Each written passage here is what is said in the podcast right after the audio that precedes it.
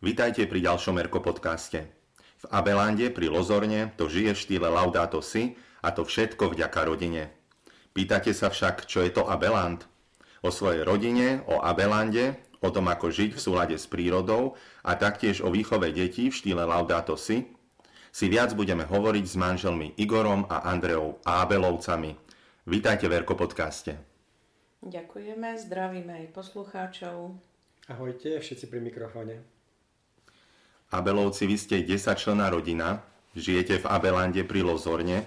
Na úvod nám preto prosím porozprávajte možno tak trochu váš príbeh. No, náš príbeh je veľmi dlhý, takže budeme z neho musieť vybrať iba časť. Um, možno také podstatné, že ja som vlastne od malička túžila žiť niekde v prírode, na samote, chcela som žiť na Salaši, Um, a za týmto cieľom som si proste stála. No a um, keď sme sa stretli s manželom, tak uh, on bol vlastne tiež taký dosť na prírodu naviazaný uh, cez ryby a hryby, tak to zase môže povedať on. Áno, áno, ja som sa pal dievčat, takže som utekal niekde inde do, do prírody, na ryby, na hryby môj otec mi daroval dosť času zo svojho voľného, takže to bolo také super. Uh, ale toľko, čo Andrejka chodila po lese, toľko nechodil ani jeden tu na Vidiečan, ani, ani Lozorňan domáci. No, tak Igor mi hovoril svojho času, že, že mal strach, že či nájde nejaké dievča, čo bude ochotné s ním chodiť do lesa, tak sme sa potom smiali, že našiel dievča, ktoré z lesa vôbec nevie dostať. no, čiže je to, je to niečo aj také vrodené. Ja to mám hlavne od mojej mamy, ktorá mala veľmi rada prírodu a keďže to bol život za socializmu, chodila do práce, mm-hmm. prišla o 5. z roboty, musela navariť, postarať sa o rodinu, takže keď sa dostala do prírody, tak to už bola väčšinou tma, tak sa pýtala deti, že kto chce ísť s ňou, tak ja som chcela vždy, takže to boli také každodenné večerné vychádzky do lesa po tme pri mesiačiku, kde som stále počúvala o tom, aké je to krásne. Takže to, to človeka veľmi ovplyvní, čo, čo proste dostane v tej rodine. My sme sa tak vlastne zoznámili v prírode, lebo uh, ešte za totalitného režimu na festivale hudby na Porte Plzni uh, mi hovoril kamarát, že čo sa ti bude snívať, to sa ti splní. A spali sme počirákom, na tom festivale v prírode a snívala sa mi blondína s modrými očami. A stále nič, na druhý deň som ho hľadala, nikde nebola, no boli tam tisíce, ale tá sa neukázala tá práva. A zrazu už som cestoval domov a, a nastúpil som do vlaku a tam Andrika nastúpila do, do môjho kúpaku. Blondína s modrými očami, Slovenka, takže tak sme sa vlastne zoznámili. V prírode e, som si ju vysníval. Uh-huh. A možno, aký bol ten váš sen o rodine? No, eh, ja som vedela, že chcem viacej detí. Myslím, že sme sa tak zhodli na štyroch.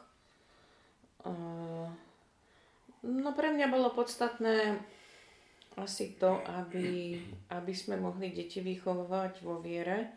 Čiže toto bolo dosť kľúčové. Vlastne keď sme sa s Igorom zoznámili, on veriaci nebol. Takže tie začiatky, než sme začali spolu chodiť, boli pre ňo dosť náročné, lebo ja som ho vlastne kvôli tomu nechcela. Proste nevedela som si predstaviť zladiť tie hodnotové systémy, keď sú v takto pre mňa teda dôležitých otázkach rozdielne. No a keďže som mm, nechcela e, nejako ja pracovať na jeho obrátení, lebo som tomu asi nedôverovala, že by to proste ten chlapec nerobil len kvôli dievčaťu. Tak, tak som to tak nechala na neho.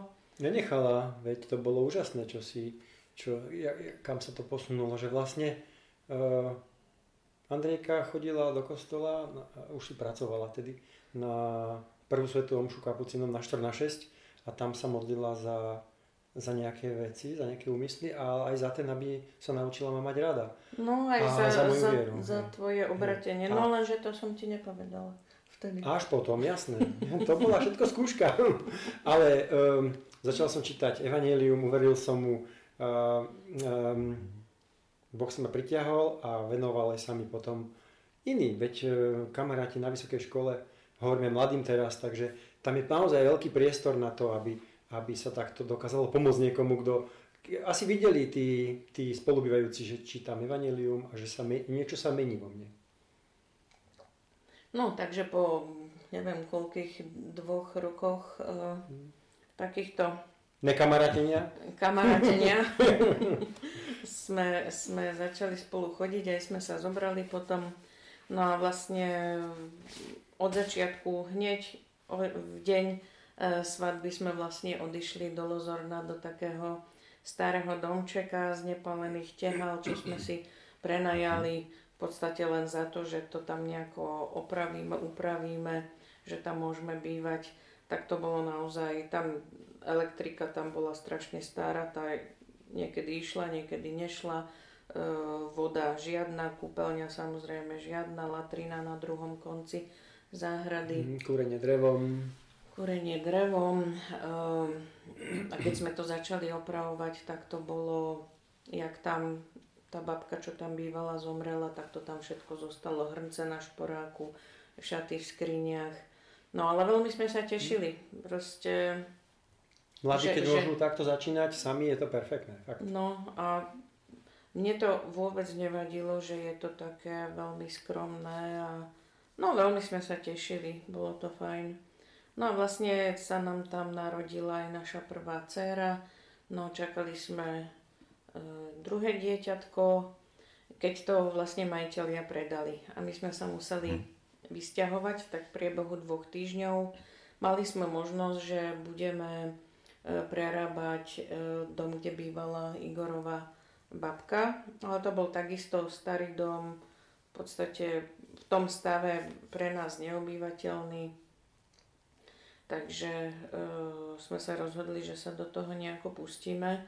Takže mm-hmm. Igor odišiel vlastne z roboty, kde robil predtým v projekcii, v elektroprojekcii. No a čo bolo teda E, kvôli čomu to hovorím je, že, že keď vlastne odchádzal, dostal poslednú výplatu, e, strčil si tie peniaze do vačku a v autobuse ich stratil. No a to bolo vlastne v deň, keď sme aj e, museli odísť z toho podnajmu a nemali sme vôbec kam. Takže to bolo také veľmi zaujímavé, že mali sme jeden taký dvojmiestný deravý stan a žiadne peniaze a teda jedno dieťa narodené, jedno dieťa na ceste. Tak sme si ten tam postavili na priehrade. A tak sme pár dní e, existovali. Ale ja to doplním. Ja som sa na Vojančine e, modlil za, aby sme žili jednoducho, v jednoduchosti a v chudobe naša rodina. Ja som to tak veľmi pocítil ako obra, novoobratenec. A, a teraz to vidím, že to bol taký dar od, od svätého Jozefa asi. On tak žil a oni tak žili. Mm-hmm. Takže Veľmi som potom túžil a, a keď sme narazili na, na, tento, na to, že sme zrazu sa objavili v deravom stane na priehrade, tak hneď mi to docvaklo, že, že to je to, po čom si túžil. Teraz to môžete začať žiť. Mm-hmm. No, je to také zaujímavé, ale naozaj to teraz spätne vyhodnocujeme ako veľký dar, ktorý sme dostali, pretože naozaj sme sa ocitli v situácii, kde človek sa vlastne nemôže spolahnúť na žiadne zásoby, rezervy. Predali sme nejakú zlatú reťazku, aby sme si mohli kúpiť chleba. No, ale vtedy sa nás tak silno dotklo e, evanílium o tom, že nebuďte príliš ustarostení, čo budete mhm. jesť, čo si budete obliekať a tak ďalej. Vrabce, lalie. Áno. A Fakt nás to vtedy zasiahlo obidvoch, nie že by sme to evanilium predtým nepočuli, ale to je iné, keď ste v tej situácii, že, že fakt nemáte. No a nevedeli sme, že či to teda platí doslovne, alebo iba je to také nejaké metaforické. No a keďže sme si na to nevedeli odpovedať, tak sme sa dohodli, že spravíme taký experiment s Pánom Bohom. Že my si teda nebudeme robiť starosti, budeme sa učiť dôverovať, že nám dá to, čo potrebujeme v ten deň. No a vlastne od toho dňa sme začali zažívať zázraky. Ako tý, tých vecí, jak nám prichádzalo na poslednú chvíľu, vždycky to, čo sme potrebovali. Či peniaze, či nejaké materiálne veci. Tých príhod by bolo toľko, že by sme o tom mohli rozprávať 3 dní. Na to tu mm. asi nie je priestor, ale zdalo sa mi celkom dôležité to povedať, lebo keď sa pýtate, že ako vznikol Abeland, mm-hmm. tak vznikol z Božej prozreteľnosti presne týmto systémom. Lebo vlastne sme, dá sa povedať, vo veľmi lukratívnej štvrti, e, kde má človek problém kúpiť meter štvorcový za normálnu mm-hmm. cenu. E, takže ocekli sme sa tu akože mnohými zázrakmi a všetko, čo sme vybudovali, e, išlo mm. takýmito prostriedkami. Ale asi najväčší zázrak som videl ten, že som mal ďalší sen vtedy, už v manželstve. A ja som videl túto lúku. My sme ako v sne, ruka v ruke s manželkou sme prechádzali cez les, cez potok, ako je to tu, na lúku, ocitli sme sa na lúke, krásna, voňavá, motýle, mm. chrobačiky, hej, vtáčiky popozerali sme si ju, odchádzali sme cez potok na, akože preč a začala stúpať voda. Stúpala, stúpala, kalná bola, taká jak povodeň. Sme mali popás vodu a videl som také dve šťuky, ako striehnú potoku na nás. E, ako rybár viem, že nie sú nebezpečné šťuky, ale toto bolo také veľ, veľmi veľké upozornenie. No ale keď sme naozaj potom s manželkou si pýtali, po páde e, totality ako, ako jedni z mála pôvodnú pôdu a sme si zháňali papiere, lebo naši predkovia už neverili, že bude zmena nejaká, tak my sme nemali nič. Zistili sme, že máme hektár a pol zhruba pôdy ešte po malých linkých kúskoch po ochotári, po dedine a nemohli sme sa k nej dopracovať. Tak nám družstvo vymeralo náhradný pozemok tu na. A keď sme sem prišli, náhradný pozemok znamená len, že ho môžete užívať, že není váš na pôde niekoho mhm. iného. Keď sme sem prišli, tak som spoznal ten pozemok a hovorím Andrejke, že toto miesto poznám z toho sna a ak, ak nám zostane, tak to nebude asi len pre nás, tento priestor. Toto som vtedy povedal. A fakt sa to tak nejako aj potom udialo.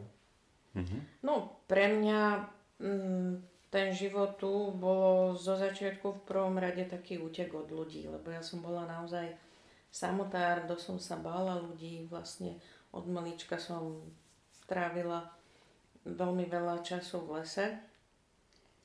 Takže môj zámer bol skôr akože utiecť od tých ľudí a ale tiež e, som chcela, aby sme deti vychovávali e, v nemeských podmienkach, pretože mm, ja som vnímala takú značnú odpojenosť vlastne od, od, e, od tých predkov, od tej tradície, od Ehm, proste mať kontakt s tým, ako vznikajú tie základné veci, základné hm. potraviny, ten chleba, sír, ehm, zelenina, meso, že ja som vyložene mala takú potrebu, keď sme sa zobrali, že sme niekde vysiali také malé obilné poličko, že ja som to potrebovala zažiť, že sa to posadí, že to vyrastie, že to dozreje potom sme to kosou pokosili, nevedeli sme, jak to máme vymlátiť, tak sme to prikryli plachtou a jazdili sme potom autom. Moderné mlátenie. Fungovalo to. no zomleli sme to, upiekli sme chleba. A bola som spokojná, vedela som, Kašu že... sme si urobili pred deťom z toho, hej? Áno, no, no a to isté, to isté potom vlastne s mliekom vyrábame teraz síry.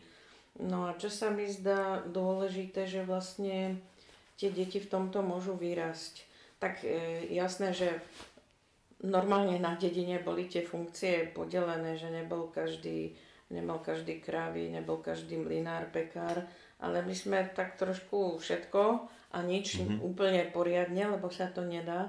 Ale dá sa povedať, že naše deti mm, majú základnú predstavu o, o, dá sa povedať, všetkých aspektoch e, života, toho, čo človek pre život potrebuje.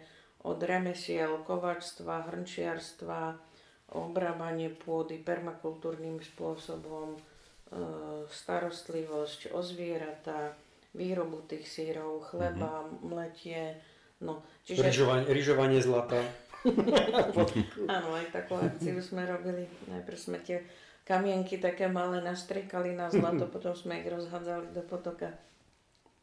No, čiže mm, toto je niečo, čo mne sa zdá veľmi dôležité, aby vlastne človek e, tak nejak bol napojený na, na, na tie zdroje mm-hmm.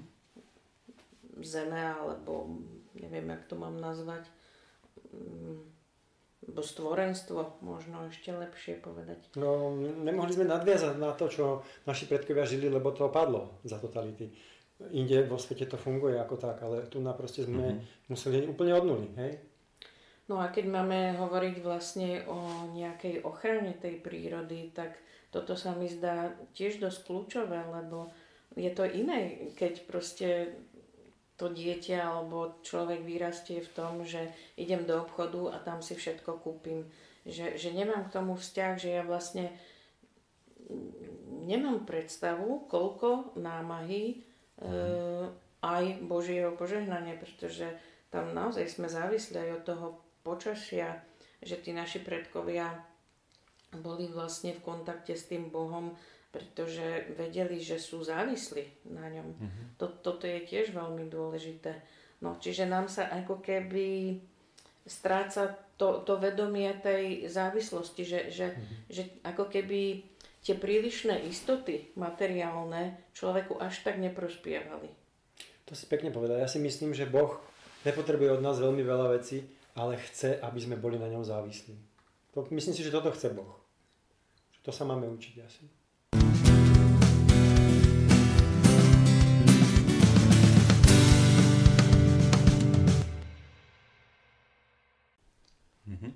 A možno, čo pre vás znamená Abeland, ktorý ste vybudovali, ako by ste ho charakterizovali? No tak teraz e, dá sa povedať, že sa to tak nejak vyprofilovalo tým, že zo začiatku to nebol nejaký náš zámer sa otvárať pre verejnosť, ale keďže sme nemali e, nikdy peniaze na ploty, tak tie ploty tu neboli. Teraz už sú, lebo už nám mm. sem chodí toľko zverí, že už by mhm. sme nič e, nedopestovali. No ale začali sem chodiť ľudia a stále, stále prichádzalo ich dosť. Pýtali sa, či sa tu dá niečo pozrieť, zvieratka kúpiť. Kávičku si dať. No a vlastne už to začalo narušať naše súkromie, lebo v tom bol strašný chaos. Mm-hmm. No tak sme si potom povedali, že dobre, tak sa otvoríme pre verejnosť na jeden deň v sobotu No a vlastne to sme začali robiť... To už je asi 15 rokov no. dozadu, 16. Typujem. Hej. No, takže tí ľudia prichádzajú a vlastne v priebehu toho získavame skúsenosti, e, že tí ľudia majú značnú potrebu sa vlastne pýtať na to, že, že čo to tu je, že čo to tu cítime, že mm-hmm. oni tu niečo cítia. No a my si to vysvetlujeme vlastne tak, že pravdepodobne cítia e, niečo, e, niečo také Božie, lebo naozaj skoro všetko, čo tu máme, vlastne vzniklo z tej Božej prozreteľnosti. Že, že sme to dostali ako keby tým, tým darom. Aj to vlastníctvo, ja som začal, že náhradný pozemok, ale to trvalo veľmi dlho a to bolo veľmi podstatné, že, že sme cítili a vedeli, že, že deti sa modlia a stávali sa zázraky, že sa nám, že sa nám podarilo dostať do vlastníctva túto pôdu potom. No ale úmysel nebol na tejto pôde, na tejto lúke e, zarábať a robiť biznis a otvárať nejaký Abeland. Abeland, mm-hmm. hej, ale úmysel bol ako skôr ako rodinný projekt, e, kde by sa naše deti mohli realizovať. Prvé. Mm-hmm. To bolo pre naše deti, to nebolo pre verejnosť najskôr. Lebo viete, keď máte 8 detí, a jeden chce chodiť na tenis, druhý na golf, ďalší na hokej, no ich budete voziť ešte z divočiny niekde na kružky. Takže každý si to mal nájsť svoje a aj si fakt našiel. No my sme ich v tom podporili, um, vytvorili sme im podmienky, aby si mohli robiť to, čo ich baví. No a medzi tým sme zistili, že to ľudí zaujíma, mm-hmm. že sa na to chcú pozerať a chcú si niečo kúpiť a chcú ochutnať e, tie produkty alebo keď niečo navaríme z tých domácich produktov. Alebo sa na to už nemôžu pozerať, jak jedni prišli, zabíjačku sme mali a došli taký, kam, taký z dediny vedľajšej a Igor, to tu takto nemôže vám vysať na tom, to, to, tá polka svine, to treba rýchlo rozrobiť. A fakt sme potom zistili, že ľudia sa boja vidieť zabitú svinu, tak nabehli No za to bol 5 mesiac minút. zhodou Hej, okolností. Za 5 minút dvaja bratia to rozrobili, všetko bolo hotové. tak sme sa smiali, že, že Pán Boh nám pošle vždy takých ľudí, alebo aj na tých stavbách, ak- ako Abelan vyrastal. No naozaj, že živelne, pretože jeden kamarát chcel stavať No. slamený dom a začal, e, tu nám môžeš, veď začal stavať, nedokončil, pretože musel ísť na operáciu rúk, nehal to, on si to mal odbývať potom a my sme ho dokončili. Takisto e, No počkaj, povedz, že prvý domček vlastne postavil náš syn, keď mal 13 rokov, lebo chcel kuť.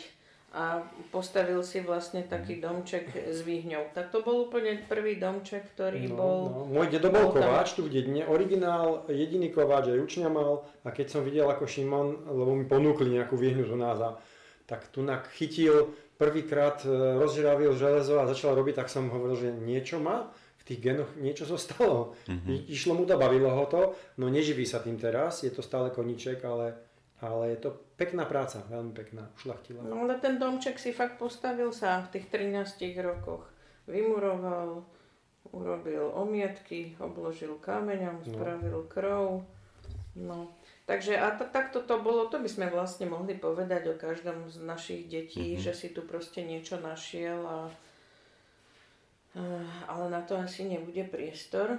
Ale ja by som možno povedala ešte to, že, že, že, to nebol, že ten biznis nebol zámer a to je niečo, čo ľudia absolútne nechápu dodnes. Lebo nechápu, že prečo sa neotvoríme aj v nedelu, prečo nie sme otvorení v týždni, lebo tí ľudia by sem prišli asi. A No to je to zaujímavé pozorovať, jak, jak, jak toto ľudia nevedia pochopiť, že jak sa dá odmietať niečo, čo by mohlo prinášať peniaze. A keď to už je vybudované, pripravené, už to iba, iba spustiť, hej? Ten biznis. Áno. Ale my si vlastne, my si chceme zachovať ten kľud, pokoj, ten náš štýl. Ehm, Máme skúsenosť s tým, že Pán Boh sa naozaj o nás stará, že nám dáva to, čo potrebujeme a asi, asi nepotrebujeme proste produkovať niečo, čo je navyše. Mhm. Papež František vo svojej encyklike Laudato Si hovorí o troch dôležitých vzťahoch, ktoré sú navzájom prepojené. Ľudská existencia sa zakladá na troch základných, úzko prepojených vzťahoch. Na vzťahu s Bohom, s blížnym a so zemou. Aj vy tieto vzťahy žijete? Ako sa vám to darí napríklad vo vzťahu k Bohu? No, ja si dovolím pápeža Františka ešte doplniť. Ďaže kritizovať. E, Ešte, ešte k tomu patrí štvrtý vzťah a to je sám k sebe. E, To sú naozaj, tieto štyri veci sú spojené nádoby, ktoré, ktoré sa nedajú oddeliť. E, mm, Naozaj, pokiaľ nebudeme príjmať sám seba, nedokážem príjmať ani druhých ľudí. No, ale v podstate dá sa povedať, že kľúčové je to, do akej miery dokážem uveriť Božej láske, čiže som milovaná, milovaný, bez akýchkoľvek zásluh, len preto, že som, či som dobrý, zlý, veriaci, neveriaci. No to, toto je dosť veľký problém vlastne pre nás. Ale do akej miery tejto Božej láske uveríme, do takej miery dokážeme prijať seba, druhých ľudí a aj chrániť tú prírodu. No, ja by som skúsil o sebe niečo povedať. Mm, ten e, úmysel, ten úmysel mm, ten pokus, e, ten pokus experiment s Bohom naozaj vyšiel v tej oblasti viditeľnej, v tej hmotnej, materiálnej. Tam sa diali také zázraky dejú, že dá sa napísať o tom pomaly kniha. Ale Musím povedať, že manžel tú knihu aj píše, už, už sa robia korektúry, takže možno, že čoskoro uvidí aj svetlo sveta. tri sny, uh, už som jeden spomenul, ale ešte boli iné. Ne, dva som spomenul. No. Uh, no, ale ja som zostal na tej hmotnej materiálnej výkladnej oblasti uh, zavesený, ale manželka pokračovala, jak správna žena, ďalej v tej, v tej duchovnej oblasti.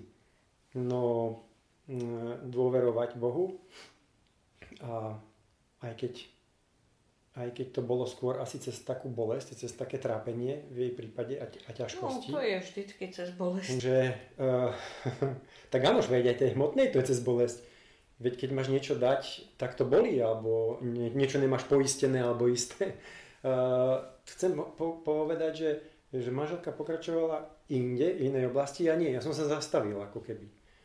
No a malo to za následok asi to, že, že ja som si neveril v ničom, jak chlapec, som nič nevedel ani robiť.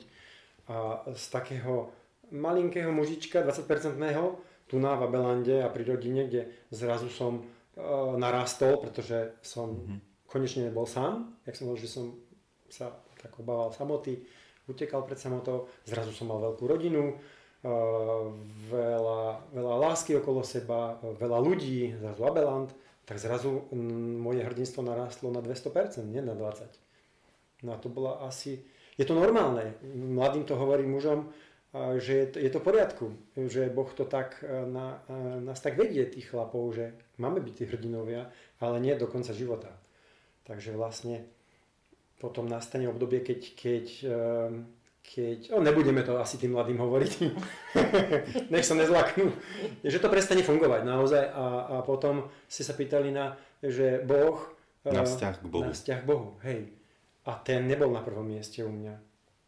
Samozrejme, že keď to všetko prišlo sem na mňa e, cez Andrejku, cez moju manželku, to, to všetko sa týkalo jej, pretože našiel som Boha cez ňu, alebo popri nej, dostal som, nebol som sám, dostal som rodinu, spoločenstvo, zrazu som narastol ako muž, proste všetko, veľký rozmach, tak samozrejme, že som sa sústredil na ňu a nie na Boha. A ten vzťah potom nefunguje. A, ale udialo sa niečo potom, kde, kde to Boh tak zoberie do rúk, keď, to, keď keď to mu ponúknete, že to boli síce, ale, ale, ale ten Boh sa dostane na to prvé miesto, na tom, čo mu patrí. Mm-hmm.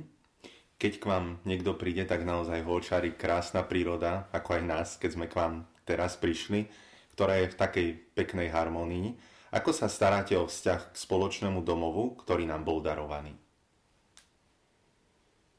No, um, tak ja od malička to pociťujem veľmi intenzívne. E, tú potrebu tej ochrany, tej prírody. Hrozne ma trápilo vždycky čokoľvek sa dialo zle, či nejaké znečistenie, nejaké vyrúbané lesy, e, úhyny rýb v potoku alebo mm, proste čokoľvek. Čiže nejakým spôsobom to mám už v sebe, ale čo sa týka takého, keď hovoríme o tom, že tu nejakým spôsobom hospodárime, nie sme úplne sebestační, ale myslím si, že keby bolo zle, tak by sme nejakým spôsobom vedeli prežiť. Možno aj pomôcť druhým, kto vie. No, um, čiže keď hovoríme o tom, že tu nejako hospodárime, tak vlastne tu je dôležité povedať to, že toto bolo kľúčové, vlastne pre tú ochranu prírody, že tí ľudia vlastne žili a hospodárili e, na nejakom mieste, e, ktoré ich živilo a vedeli, že bude, teda mysleli si, že bude živiť aj generácie, ktoré prídu po nich. Čiže toto je kľúčové, že ja proste nenasypem do tej pôdy tony chémie, keď viem, že tej pôde to uškodí. Čiže my vidíme dosť problém eh, v tej globalizácii, práve tej, tej odpojenosti od, eh, naozaj od, od tej pôdy, od tej prírody ako určitého zdroja eh, aj živobytia, dá sa povedať, že aj duchovného. No, čiže um, nemusí mať vôbec nejakú potrebu chrániť pôdu, ani ma to nemusí zaujímať, že čo sa s tou pôdou deje, keď viem, že prídem do obchodu a tam si všetko kúpim. Čiže ja mhm. dosť vidím problém v tomto. A ja zase, mňa bavilo od malička, od mladí pracovať. Čokoľvek. A úplne jednoduché práce, môžem hnoj, čokoľvek, grilovať. A tak ma bavilo aj študovať a hľadať knižky, ktoré sú okolo toho, okolo toho hospodárenia a, a experimentovať a skúšať. A deti to chytili a pokračovali. No asi najviac ma tak zaujala kniha Sepa Holcera z Rakúska, ktorý bol taký najznamejší permakulturista, ktorý e, dostal od mamky najhorší kúsok pôdy, malinký, keď mal 4 roky a on na tom najhoršom sa najlepšie naučil niečo mal, keď bol veľk, väčší, mal neskutočné problémy s úradmi, všetci ho udávali, prenasledovali a až po nejakých 20 rokoch objavil svet, že to, čo robí, je, je, sa to volá permakultúra mm-hmm. a, a sme tam boli pozrieť na tom jeho mieste.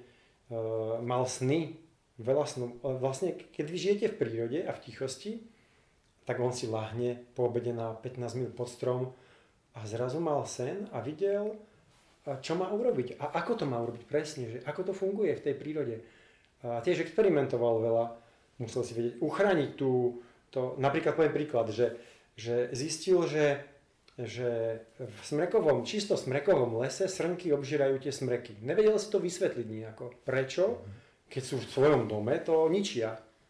A potom zistil, že oni vedia, že príde vietor a že iba smreky, keď sú samostatne monokultúra, tak to vyvala. Oni preventívne vedeli, že dojdú o dom, že je zlý ten dom. Oni ho, oni ho chceli preriediť, aby tam vyrástli aj iné stromy, aby sa tie korene poprepletali a dojde veľký vietor a všetko to vyvála. A keď sme boli okolo pozrieť uh, v tom okolí toho jeho Krameterhofu, tak to volá, to hospodárenie e, má nejakých 1200 nad morom, všetky lesy okolo vyvalané. Holé, holé lesy, iba jeho, neviem koľko hektárov, uh, oáza. Iba tam bola oáza. No.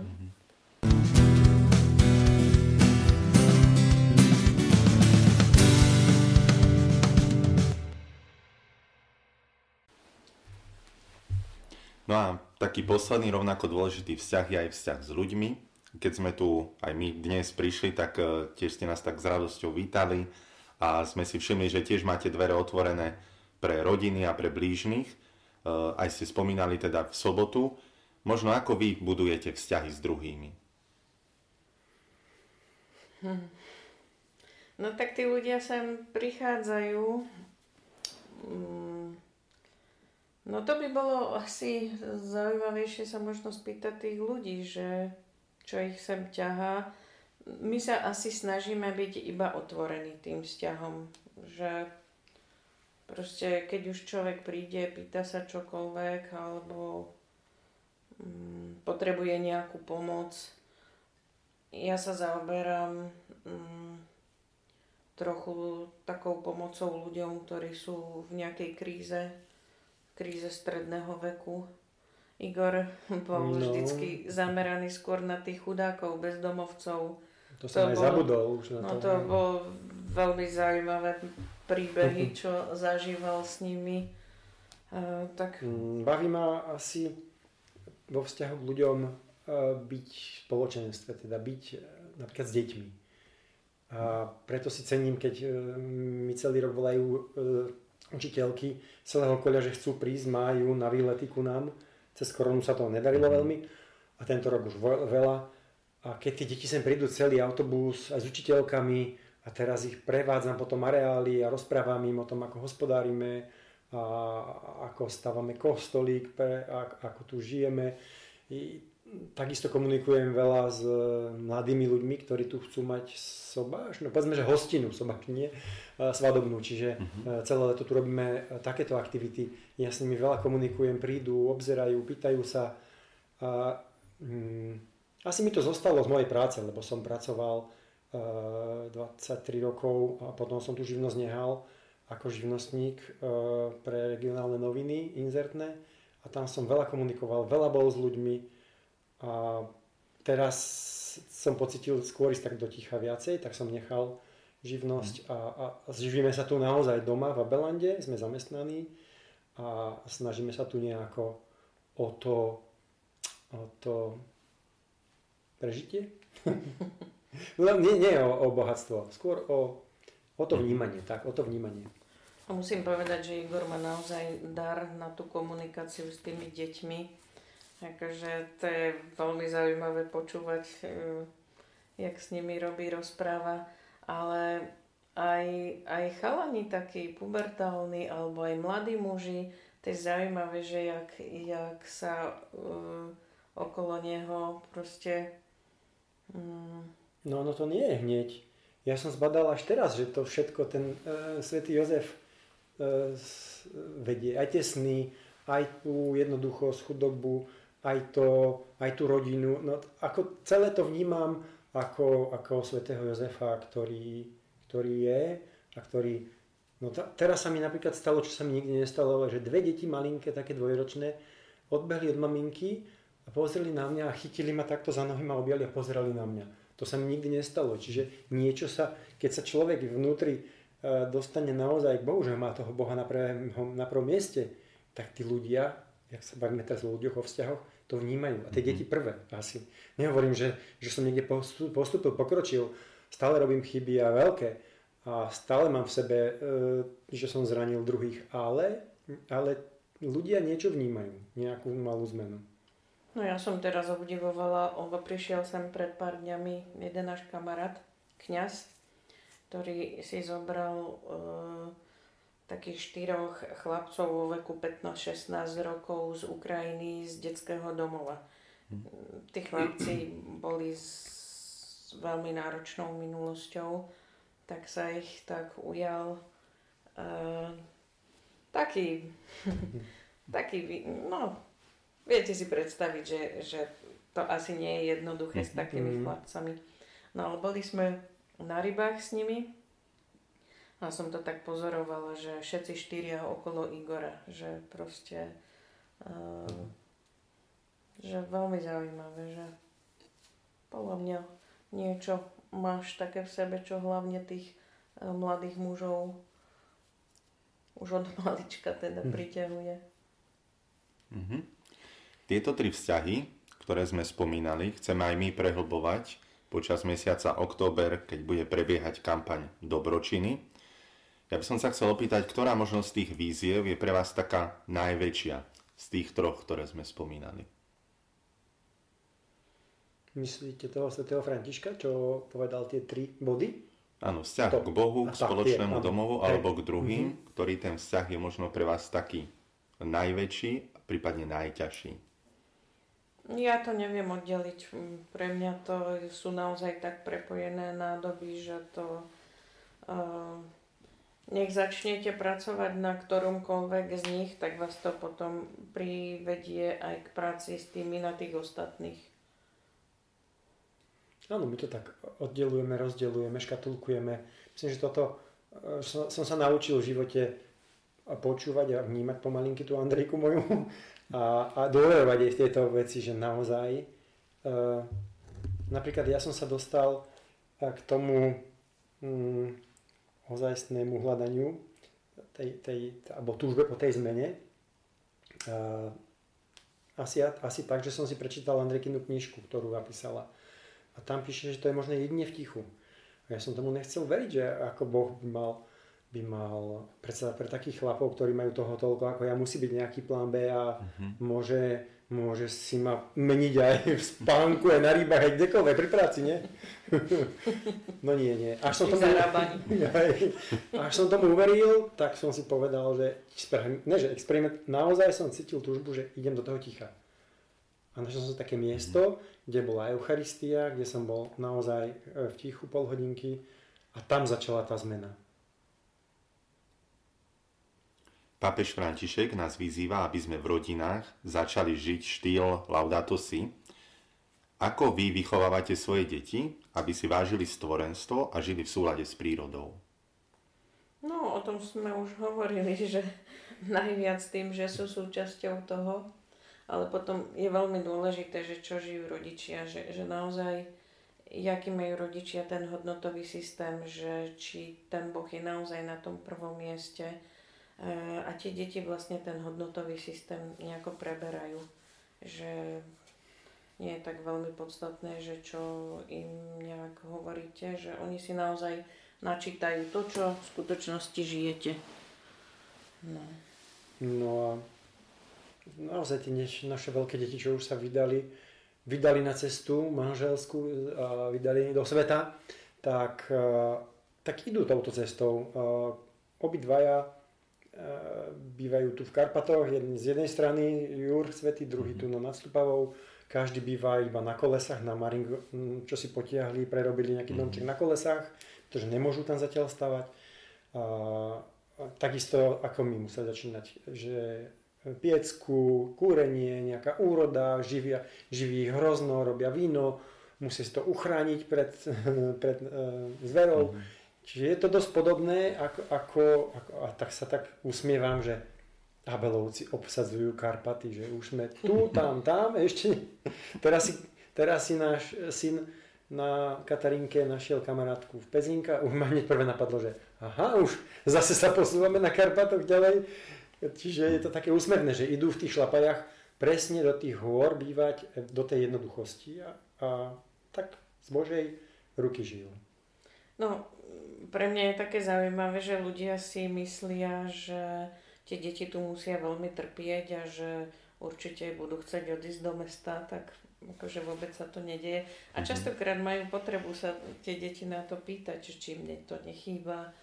No tak musím povedať, že my sme tie deti vychovávali v slobode, že iné je, že keď proste tie deti nútite pracovať na tej záhrade a trpia tým, ale u nás mali slobodu, že každý si mohol nájsť, máme ich teda 8, to sme asi doteraz nepovedali, každý si našiel, čo ho baví, k čomu inklinuje a tam, tam si vytváral ten priestor. No, ešte by som doplnila, že Igor tak často spomína tú chudobu, tak e, posluchači možno budú mať pocit, že tu žijeme nejak veľmi chudobne, mm-hmm. ale musím povedať, že my už sme postavili neviem koľko domov. No celú dedinu sme postavili. Uh, že... Na, najnovšie aj s kaplnkou teraz. Mm-hmm. Áno, už má aj áno, svoju kaplnku. Um, čiže naozaj nemôžeme povedať, že žijeme chudobne, mm-hmm.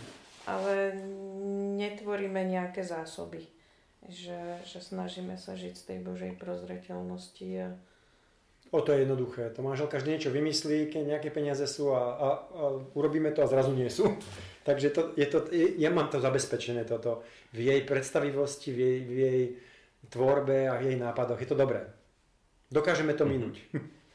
To jeden náš kamarát, e, kňaz, bol svetkom takého nášho dialogu v aute, kde ja som chcela niečo kúpiť, tuším kávovár Igor namietal, že to už sú posledné peniaze, že nemôžeme. A na to som ja zase namietala, že, že ja chceš, aby pán Boh poslal ďalšie, keď ich neminieme.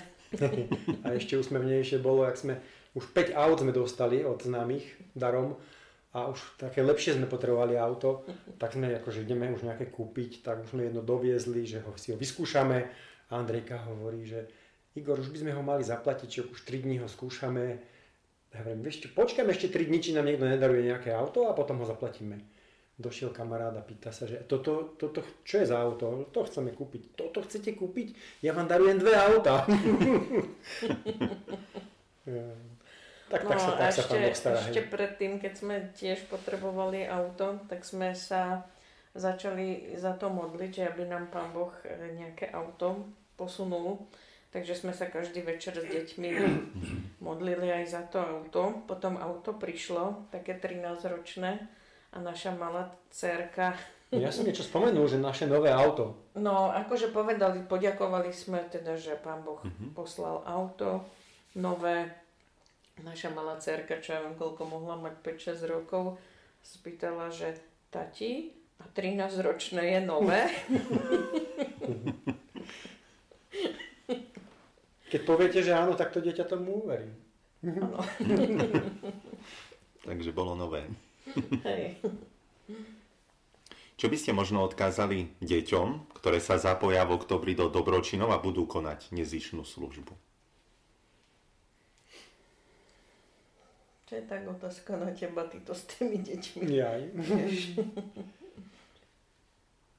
Ja to viem iba s takými malými deťmi. Toto už sú väčší. No, možno menší. Ešte raz otázku, že, že budú robiť dobročinnú službu, hej? Áno, budú konať dobročiny. Mesiac. Budú... Áno. Čo by ste im odkázali? No, aby do toho išli, lebo bez toho zážitku mm, nezískajú tú skúsenosť, čo to spraví. To proste, o tom sa nedá rozprávať teoreticky. Človek musí ísť, spraviť a niečo zažije. Hej. A je to zadarmo.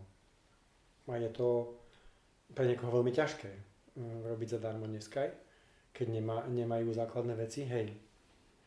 No ja som to mal ťažké, ja som bol vždycky chlapec egoista eh, na peniaze a, a nikdy som nič neurobil len tak. Takže viem sa do toho vcítiť a za to budú veriaci deti, veriaci, čiže, čiže majú trošku, trošku výhodu, že, že mm, niečo naozaj, ako Amerika hovorí, zažijú. A kebyže aj zarobili, ako ja, môj prvý zárobok na vysokej škole, tak je dobré aj ten dať alebo čas z neho dať. A koľko dať je otázka, že koľko? No toľko, aby to bolelo. To je taká odpoveď. Hm. Na záver sa chceme spoločne modliť za našu zem modlitbou, ktorú si nájde aj každý dobrotým, ktorý sa zapojí do dobročinov vo svojom záznamníku. Tak ja by som teraz poprosil vás, Abelovci, aby sme sa takýmto spôsobom spoločne pomodlili modlitbu za našu zem že modlitba za našu zem. Najvyšší Pane, prítomný v celom vesmíre, i v tom najmenšom z Tvojich stvorení, Ty, ktorý svojou nežnosťou zahrňuješ všetko, čo existuje, vlej do nás silu svojej lásky, aby sme sa starali o život a krásu. Zaplav nás spokojom, aby sme žili ako bratia a sestry a nikomu neškodili Otec chudobných, pomôž nám vyslobodiť tých, ktorí sú na tejto zemi opustení a zabudnutí a ktorí sú v Tvojich očiach tak veľmi vzácni.